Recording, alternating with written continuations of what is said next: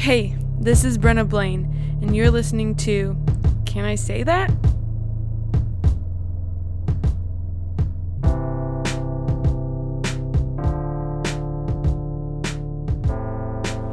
Everybody, this week on the show we have well, we have a lot of people actually. We reached out to some people we've met in various different ways uh, through YWAM and asked them about their experience in YWAM. And so, just in case you don't know what YWAM is, which is totally fine, it's an acronym actually. It stands for Youth with a Mission. It's a non denominational missions organization uh, that focuses on both training and mobilizing youth to do missions work around the world. And Brenna, you and I have, I would say, different experiences um, within YWAM, even going through the same base. And the purpose of this podcast is to ask hard questions. How is the topic of youth with a mission a hard question?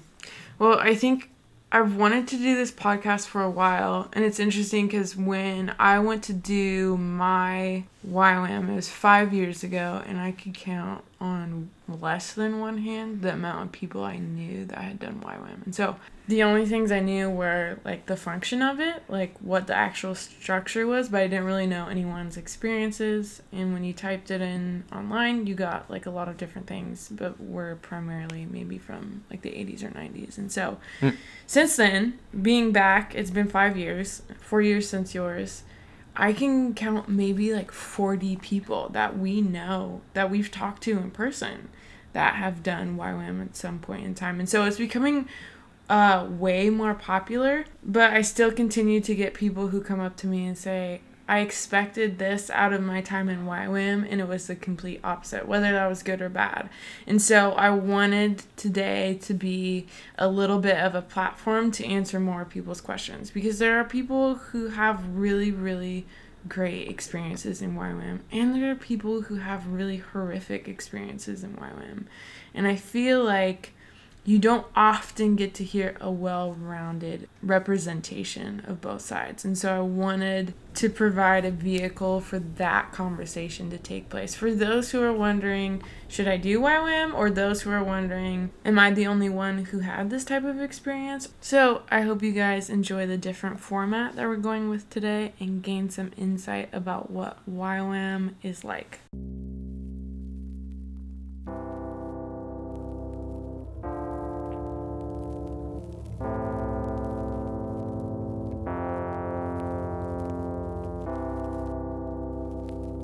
YWAM. YWAM. YWAM. YWAM. YWAM. YWAM? YWAM. YWAM. YWAM YWAM is a hard thing to describe to people because there are so many different bases around the world. And they don't really follow a particular format in terms of how they're supposed to run what they run. They just run schools and outreaches, but in terms of what they do, that can look different from base to base. And so, because of that, you end up with a lot of people with a lot of different experiences. And for you, Austin, you had a really great experience. Would you say it was 10 out of 10?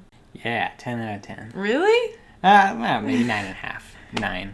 Why was that? So I think kind of foundationally, I would say I, I was 22. A lot of people that go into a DTS are fresh out of high school, 18, Yeah. which is absolutely nothing wrong with that.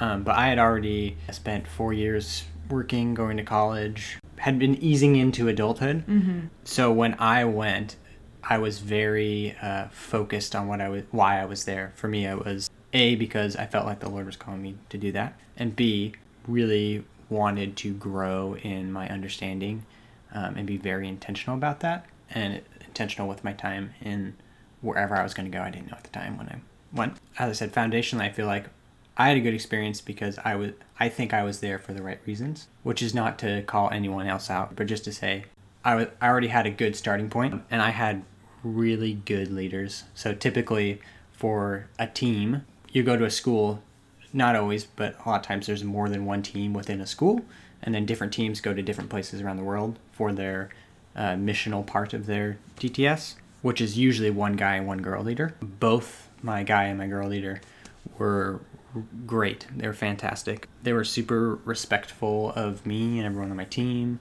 Just innately because it's a group of people. Each of us, I'll say students on the team, we're all in different places of our walk. had very different stories, um, and I felt like both of them did a really good job at meeting each of us individually where we were in our faith, where we were growing in our gifts, and and they were not overbearing. Um, and both of them, I feel like, as well as uh, the overall school leader, were there for the right reasons. I look at my time with YWAM in two parts my time as a student and my time as a staff member. I would classify my time as a student as incredible, life changing, all around, just wonderful. I mean, it wasn't without its negatives, but in general, it was amazing. Uh, the year before my first course with YWAM was a year filled with a lot of doubt for me. I doubted Christianity to be the truth. I doubted God's existence. So I, I went to YWAM as a Christian whose belief was solely based on emotion. And then, even just after the first week of lecture, my faith started to be built on reason and logic. And I learned about things like the reliability of the Bible, how we can look to science to support the existence of God. We looked at other religions. Like, we started to really dig into it. And I now had reasons for my faith that didn't have anything to do with emotions or feelings or circumstances, even. Uh, it just, it really changed my life and my walk with God, it wasn't based on emotion anymore. I learned how to truly study the Bible, read it in the most effective way. I read the entire Bible for the first time in my life. I got to travel to other countries and share about my faith with the people there. I made some of the most wonderful friends who were from all over the world. I learned practical things, even like uh, how to handle confrontation or how to speak in front of a crowd. I gained a lot from my time as a student with YWAM. Whenever I think back to my time in YWAM, I always think of it as one of the most impactful seasons regarding my walk with God and my faith that I've had thus far in life. I look back at the experience fondly, but also with a little bit of confusion. but I would say that my time in YWAM changed my relationship with God for the better. I think that it grew me spiritually and emotionally, and just in my understanding of what our purpose as Christians is. Uh, how it changed my relationship with God is I finally felt like I met Him for the first time.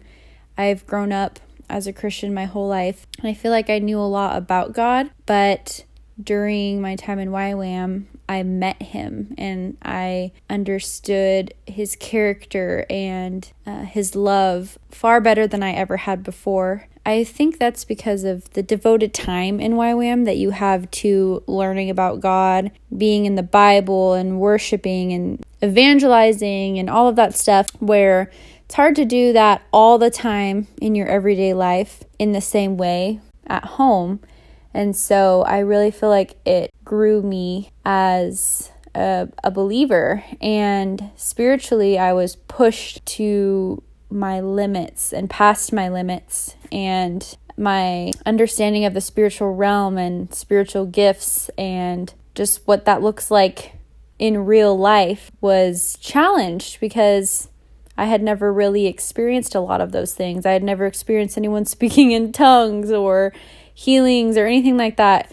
And so I would say that it opened my eyes to the Holy Spirit's work and how the Holy Spirit can work through me and work through others. And I feel like I gained a better understanding of the heart of God and His character. And I just fell in such deep love with God while I was there because I was spending, you know, every morning, every single morning, I was spending an hour in quiet time. And then I was spending the rest of the day learning about God and or serving God or you know, it was just it was so much time spent in God's presence that I I felt like it was with me always and I started to recognize who God was more. And I brought that home with me, and I feel like it, it really changed my relationship with God forever and for the better. YWAM, um, especially DTS, the leaders and the staff, they create a really good atmosphere for good community. I think that's pretty um, worldwide as far as YWAM goes. They're pretty good at community. You make really good friends, and it's actually hard not to make good friends because of how much you experience and because of how much time you spend together, seeing each other in good moods and bad moods and irritable moods and um, in moods where you're just like filled with the spirit, really passionate, and that really that really kind of grows your relationship with other people. Uh, so that's one really good thing about them. YWAM is a really awesome organization and their heart to get people to know God and make him known for me I feel like was really exemplified in all the bases that I was a part of. I think having a separate 6 months where you're away from your environment and you're away from what you know to learn about yourself and learn about who God is and who He says He is really kind of builds foundation, more foundation, um, and deeper foundation. And that's what it did for my life. Um, there was a lot of like confirmations that happened, um, and a lot of reminders about God's character and His love for me. And I think another thing that was really interesting and impactful for me was my leaders. You know, most of the people and staff that I I've known in YWAM over the years, the way that they have practiced what they've preached has been really impactful because I think it's really easy to preach and it's really easy to, you know, teach the same lessons over and over again. But I've found that a handful of the people who taught me and led me in YWAM were practicing what they preached and they were vulnerable about their imperfections and open about their imperfections and not in like a humble brag sort of way but in a very like real raw like I'm currently struggling with this. Even though I'm your leader can you pray for me?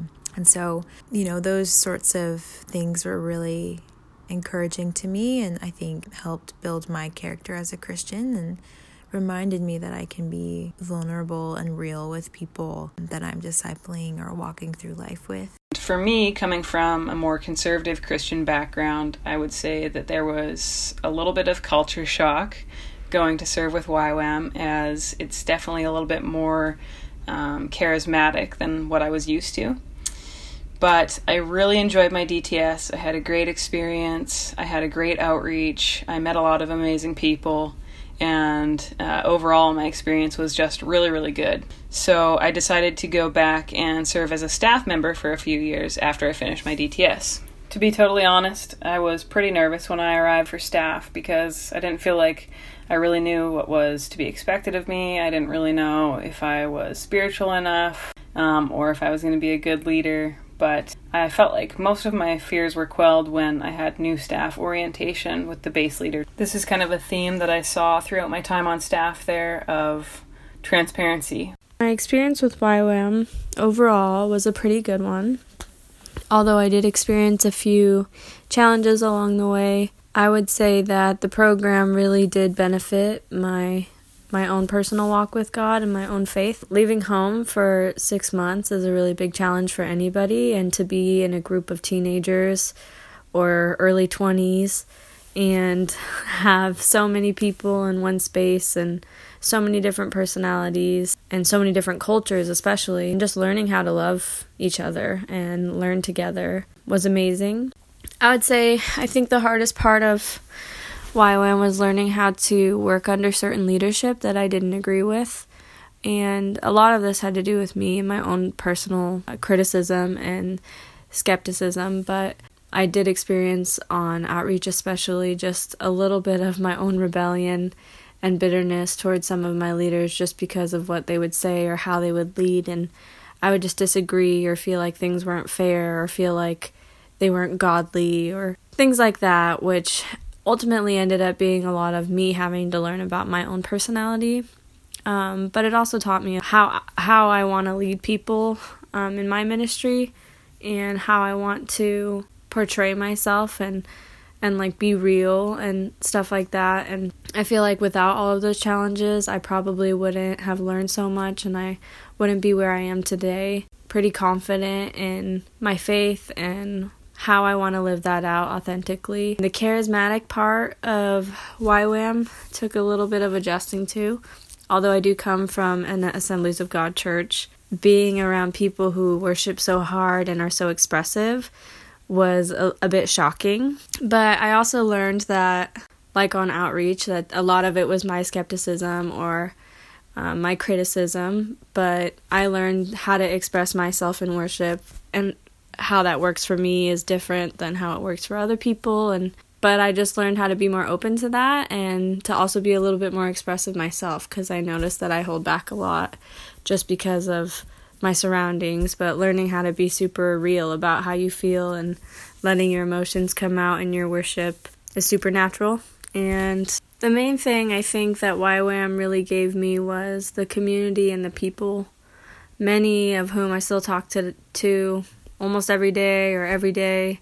These are people that I keep up with more than some people that I actually live around. Um, just because it gave us, doing ministry together gives you, allows you to grow deeper relationships with people than you would have with others because of those experiences. And I think that I will forever be grateful for the friendships and the people that I got to meet through YWAM, for sure. Overall, my experience with YWAM was really good, just based on the fact that, like, I walked away from YWAM with a greater understanding of who God is and who I am and what I want to do with my life. So that's pretty significant. Yeah, it really it helped guide me in the direction of where I want to go with my life and the people in YWAM were really significant in doing that, just like through normal human relationships, being inspired by certain people's ministries, personalities, like things that they're involved in, just kind of opened my eyes. When I first went to YWAM for the first time, I, I've been twice. When I first went, I was 18, and I would, you know, it was my first time really away from my hometown, like for a significant amount of time. And so having YWAM be the context of that was really cool and also really weird, I think. You know, that way I'm like, whatever, learning and growing, blah, blah, blah, in like a Christian environment, like with really, with people that are like led by the Spirit and like genuinely want to serve God. Um, but it also like, it's just, YWAM's just kind of weird the more time that passes from my time with YWAM and through watching the experiences of others within the organization, I have found myself thinking more and more to myself, oh my gosh, this group is a cult. and we used to say, once a YWAMer, always a YWAMer, but now I can't think about it without getting major goosebumps. So, as we stated earlier, uh, you and I, Brenna, had different experiences. I would say you had a mixed experience. Mm. Um, not outright bad, but definitely not 10 out of 10. uh, so, what from your experience would make you hesitant to encourage uh, someone to do a DTS or otherwise be a part of mm. YWAM? Well, I definitely feel like I struggle with some like cognitive dissonance when I think about my time in YWAM because it was a time when God so radically met me in a new way and I feel like he changed me as a person and I fell in love with ministry.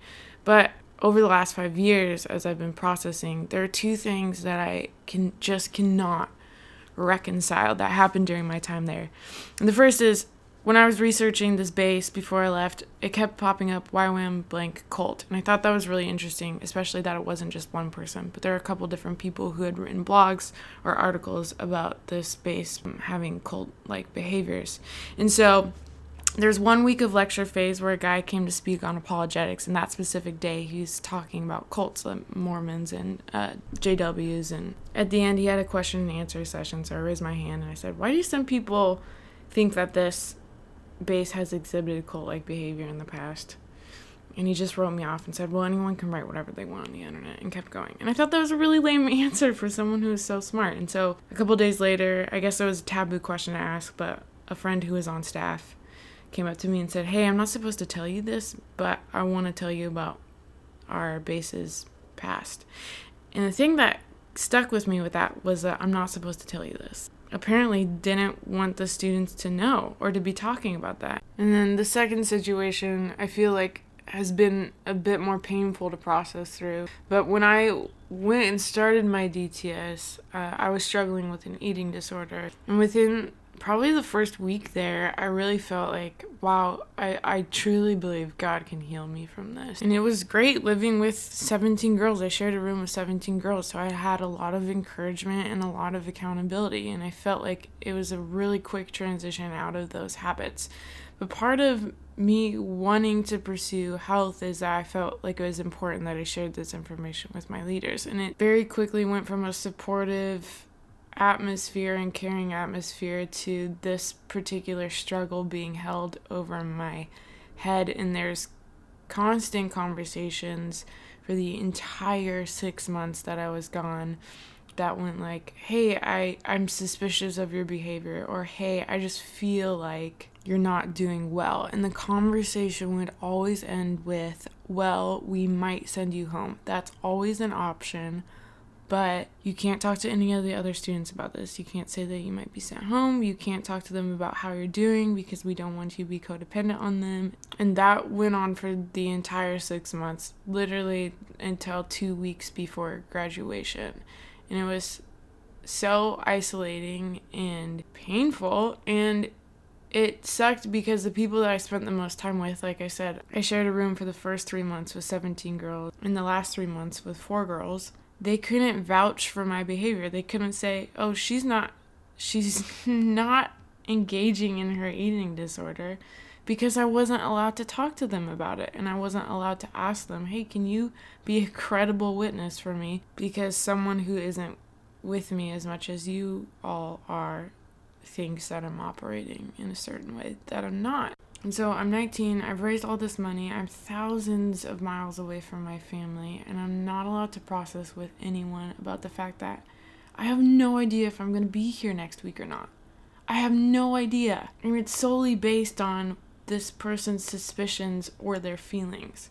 I wept every single day of that six months. And I think it was maybe the week before we were heading back to America, and my other leader finally said, I don't see any of the things that you are suspicious of. So I look at that and I just say you have to be really careful and set up good safety for yourself. If you're going to go and be away from your family and your community, you need to be okay with communicating everything that's happening that feels weird. When I first went at 18, I did the DTS, of course, and um, I just have to say that outreach was weird. I but this is just this is just me. I think that short-term missions are weird. I don't know, you know what I mean? I'm not saying they're bad or like shouldn't happen, but they are, you know, all about the students' experience and, you know, even though we're aiding and helping out at ministries that already exist in other countries and like of course that's helpful to them, like it's not $3,000 worth of help to them. The amount of money that it takes to do YWAM and to send an 18 year old kid to Indonesia is excessive. And of course, it's expensive because you're living over there for a long time. And I'm not saying it's not worth it. Like, any soul saved obviously is worth more than $3,000. Like, I'm not trying to put a price tag on it, but obviously, if the real goal is to help other ministries in other countries, that could be done a lot cheaper than sending a pretty undereducated kid across the world for a couple of months. That being said, God does things in a weird way. And I don't want to say that I have a better formula for how worldwide missions should be accomplished than YWAM does. I think it's beautiful that God uses, you know, undereducated, idiotic 18 year old crazy kids to accomplish his mission in the world. I think the hardest thing or the weirdest thing about YWAM, depending on location, I'm sure, but my experience has been both like I, I see the pros and cons to kind of living in a bubble.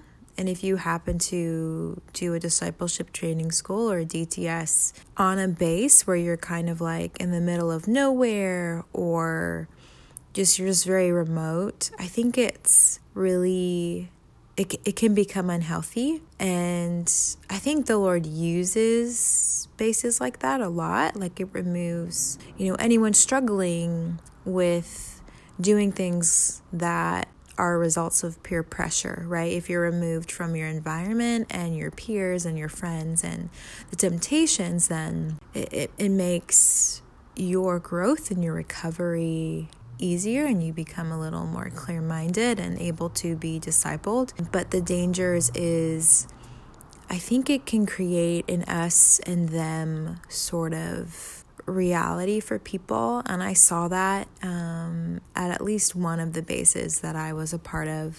I remember talking to some students, and they were talking about learning, you know, about the worldviews of other people, but they weren't talking about those worldviews with love. Like they, not the worldviews, but those people who have different worldviews with love.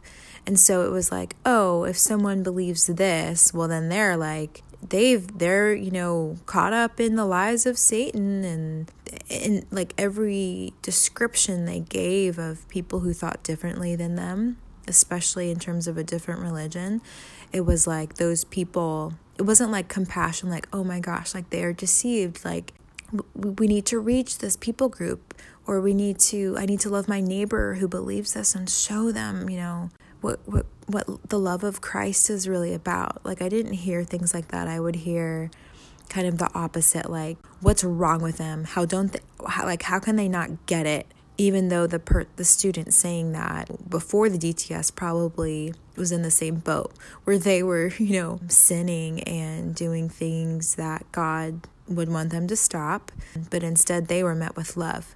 So I think that was one of the most interesting things where I I realized we have to be careful when we're being discipled in a bubble and we have to be aware of the world around us and remain in scripture ourselves, you know, and not just let people teach us and uh, not turn to scripture ourselves and turn to the Lord ourselves to ask, you know, what part of this maybe is more about doing right and wrong versus understanding what it means to be loved and to love others in the name of Jesus. So yeah, my my overall experience was good and it really has impacted my life, but I think people should be aware of the bubbles that can form and the us and them sort of mentalities that can form. YWAM has a relationship rule that they don't want you to date during your DTS. And I myself actually don't know if that's different from base to base or if that's just a whole YWAM thing. But the matter of the fact is, at my base, no one listened to it. It was a little bit weird actually, because every everyone there is uh, legally an adult, so I think it's a little bit childish the way they kind of expect people like, oh, don't date during D- uh, DTS, especially when at least in my DTS and I know other people's DTS, there's some people that are students that are twice the age or at least a lot older than the staff. I think they're just treating a lot of adults like children sometimes. But that, you know, that's my opinion. YWAM was one thing when I went there at 18 years old, and it felt like a completely other thing when I went at 22. And that was basically because of my life choices and my life experience. I just changed a hell of a lot, like so much, over those four years, three or four years, I guess just I can't describe how different I was, like what a different phase of life I was in. And when I went back to YWAM at 22, I was genuinely seeking for truth and I didn't know what it was anymore and I was confused and I didn't like being put back into summer camp. I felt like I wasn't being treated like an adult and that I wasn't allowed to like I think a significant thing for me was I wasn't allowed to dress myself. Like of course I did, but I was dress coded so many times for things that are just blatantly not inappropriate. like, I don't dress inappropriate. I'm actually pretty sensitive about that. And I just felt like, wow, like, I don't know. It just felt so small to me. It was like, for real, I felt like a rebel when I went back at 22.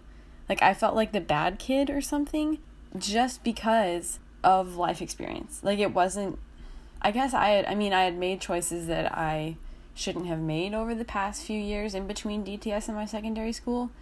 But it was really weird to come back to this environment where like a 19 year old kid who like has zero life experience and like just grew up in church and went to YWAM and is supported fully by their grandma is like in charge of me as a student. And I guess maybe that's just like not humble of me. Like the Lord could speak through that 18 year old kid and did freaking all the time. Like I my life was changed by like weird little 18 year old kids, but it's weird. like these kids get into YWAM at 18 and then like let's say they do one or two schools, that takes about a year. So they're 19 and then they staff for 2 to 3 years and then they're what 21 or 22 and then they go home and they've never had a job. That's weird. Part of my like cynical heart when I came back, you know, being put back in what I felt like was summer camp and just led by kids that hadn't had the same life experience that I had when I came back the second time. Part of my cynicism came from the idea that the kids that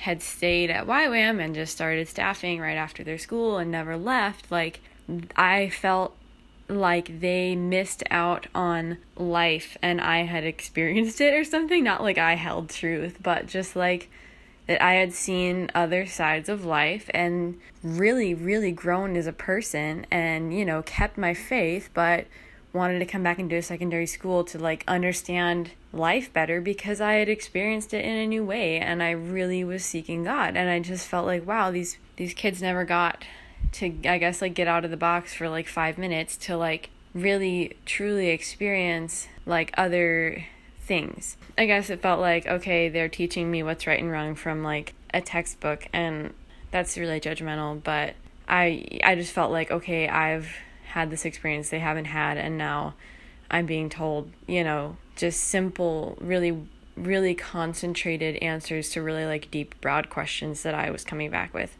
My time as a staff member, to be blunt, was discouraging, isolating, and a time where I struggled with a lot of depression and some self loathing.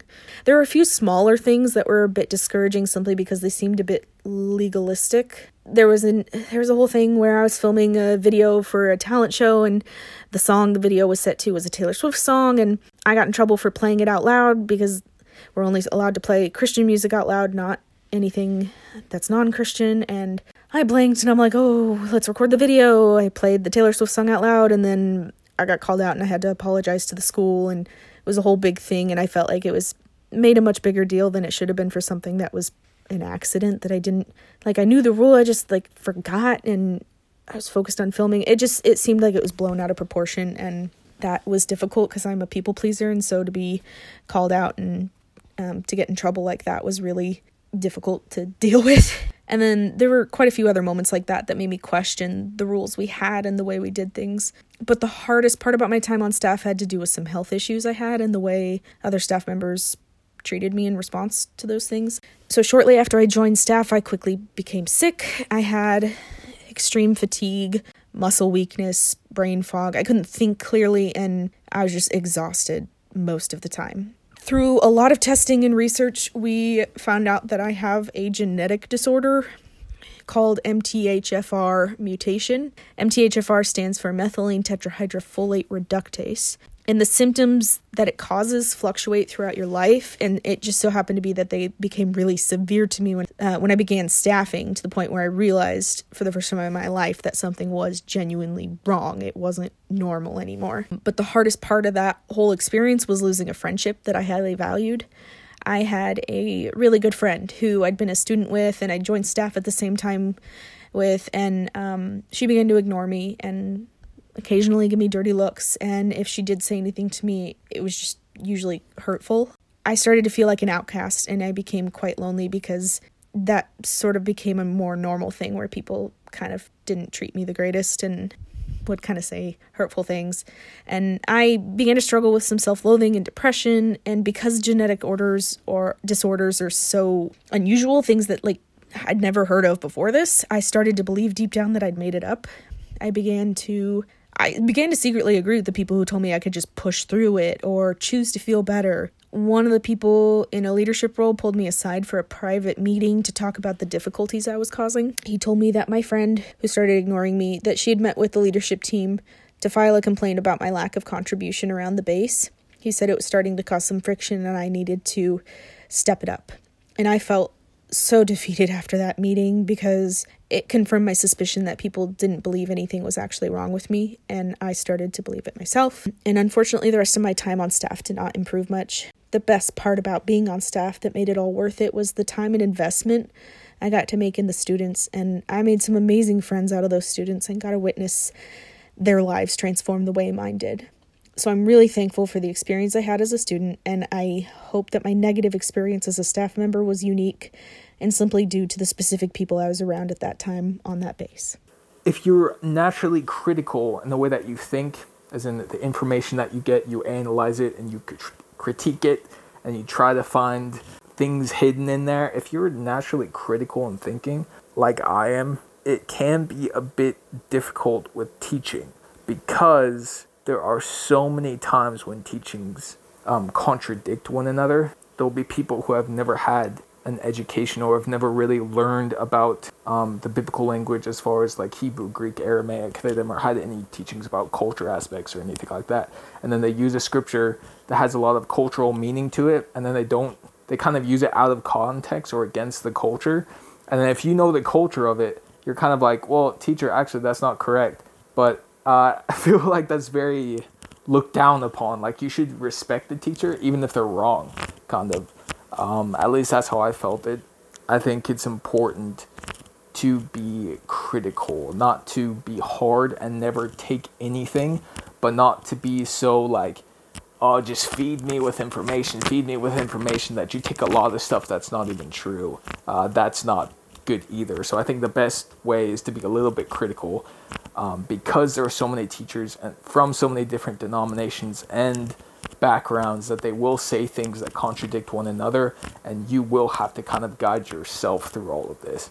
There is a flip side of this spiritual experience that I had with YWAM where there was times where they were being spiritually abusive and I've heard this with different bases and you know I just felt like there were times where things were over spiritualized like I had a lung infection once while I was there. And it was like, you know, Satan's attacking you. You just need to pray harder and you need to sit in bed all day and fight for your your your your soul. And I'm like, no, I have a lung infection. I'm just really sick.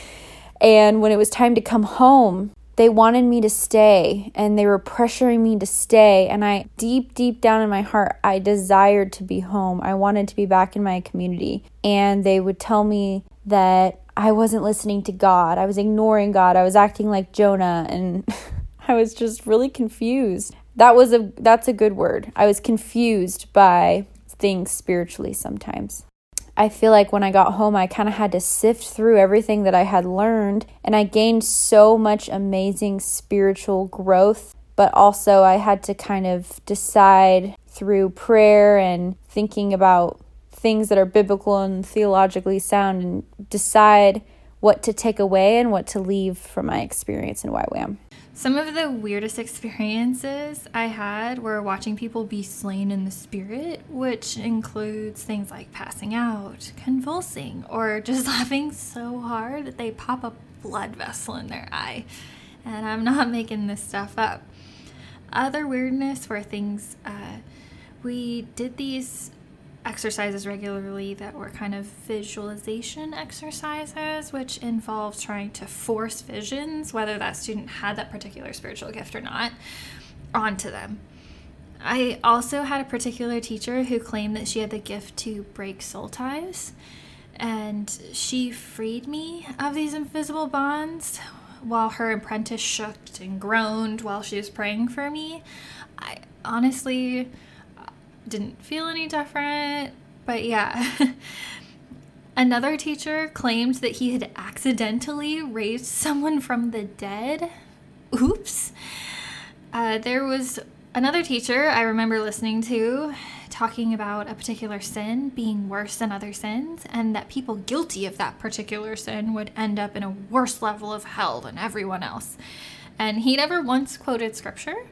And I remember I personally raised my hand and asked him where he got this information, but he had nothing to back it up.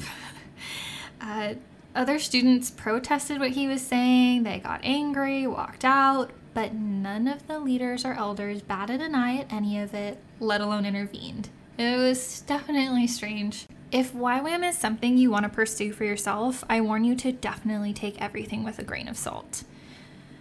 My year as a member of King's Kids staff was dotted with a lot of negative experiences that eventually led me to leave the group, unfortunately. One example is the time a member of base staff drunkenly banged on my door and tried to force his way into my room. He, of course, denied everything, and so he faced zero consequences. There was also a member of the local community, actually a former student turned drug addict, who took a liking to me and would frequently show up unannounced. He would roam the halls looking for me and yelling my name. However, due to the base's open door policy, I could not have his access to the building restricted by locking the doors. And this, of course, gave me loads of anxiety. The final straw was when my team itself started to fall apart and leave, and it fell to me to carry the responsibilities of both my now gone directors and what I was doing before, but I was not allowed to hold the title or given any ability to make changes in our program. The reason I was an unmarried woman and therefore I was inherently unable to command the level of respect needed for the title of director. Single men frequently held positions of leadership, but it was very uncommon to see a single woman in higher levels of, of leadership alone. It took me a while after this to realize the idolization of couples in the Christian community, and I wish I had realized sooner that this was the ideal that everyone was looking for. It's a common joke within the organization that YWAM actually stands for Young Women After Men oh god, I hate that so much. Ultimately, it was all the empty words, gender discrimination, power struggles, and the inaction of the base's mothers and fathers that led me to part ways with that ministry. Weirdness and unsafe situations aside, I was really able to conquer some pretty big personal demons of mine during my DTS. Poor self worth, uh, bondage of perfectionism, overcoming areas of crippling fear, and the experience of bodily healing it was the first time in my life that I truly felt completely comfortable in my own skin and accepted for who I am. And on top of that, most of the best friends I've made as an adult are the result of my experience with YWAM. Lastly, unbeknownst to me at the time of me leaving the organization, and partially in thanks to some of my more negative experiences there, uh, a path had been paved for me to evolve my faith beyond the limits I had never known were there, such as my strong views on inequality in the church, views which I don't believe are what God had intended. I'm called to go to work and raise kids one day. I can't wait to do that. And like have my normal life, aka doing laundry, going to the grocery store, being around my family, praying for my family, my unsaved friends, family members, to just live my life as a Christian, you know, in fellowship with the Holy Spirit and Jesus, and have that impact people. And that's normal life. And I guess I'm weirded out that YWAM's not normal life, but I guess to accomplish what it accomplishes, it can't be normal life.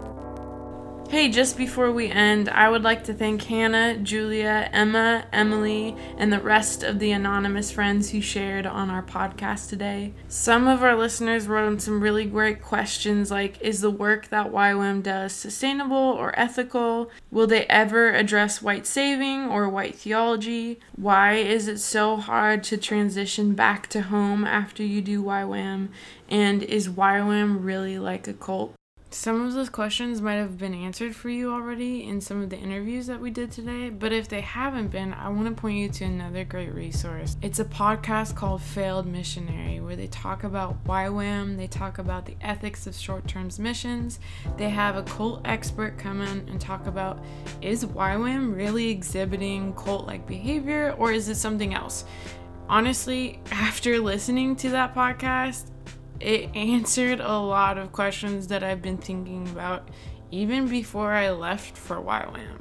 So I'll link that to our Instagram page. Thanks again for listening, and we will see you in a few weeks.